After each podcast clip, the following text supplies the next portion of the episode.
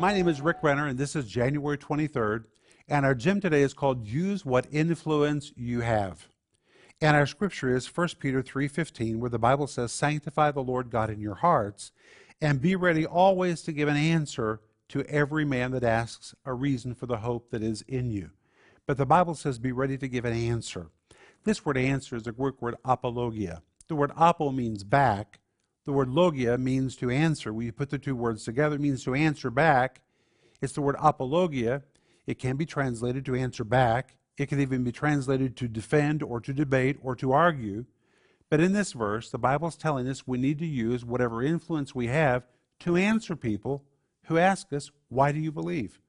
We need to be able to defend our faith. We need to be able to intelligently answer people who ask us what we believe and why we believe it. So let me ask you do you really know what you believe? Do you know why you believe it? If somebody asked you today why you believe what you believe, could you apologia? Could you defend your position and answer them back? We're commanded in Scripture to be able to do that. That's what I want you to think about today.